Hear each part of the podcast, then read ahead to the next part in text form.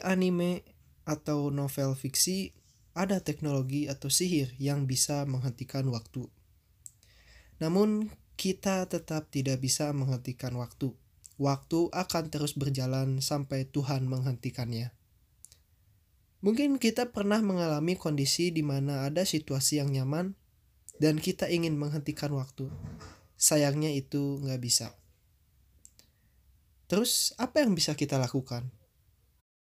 Pertama, tetap menikmati waktu yang ada. Yang kedua, nggak ada.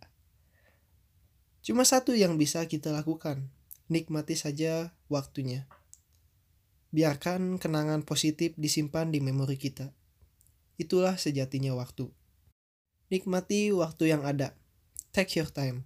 Mungkin kondisi yang didapat nggak akan berulang lagi.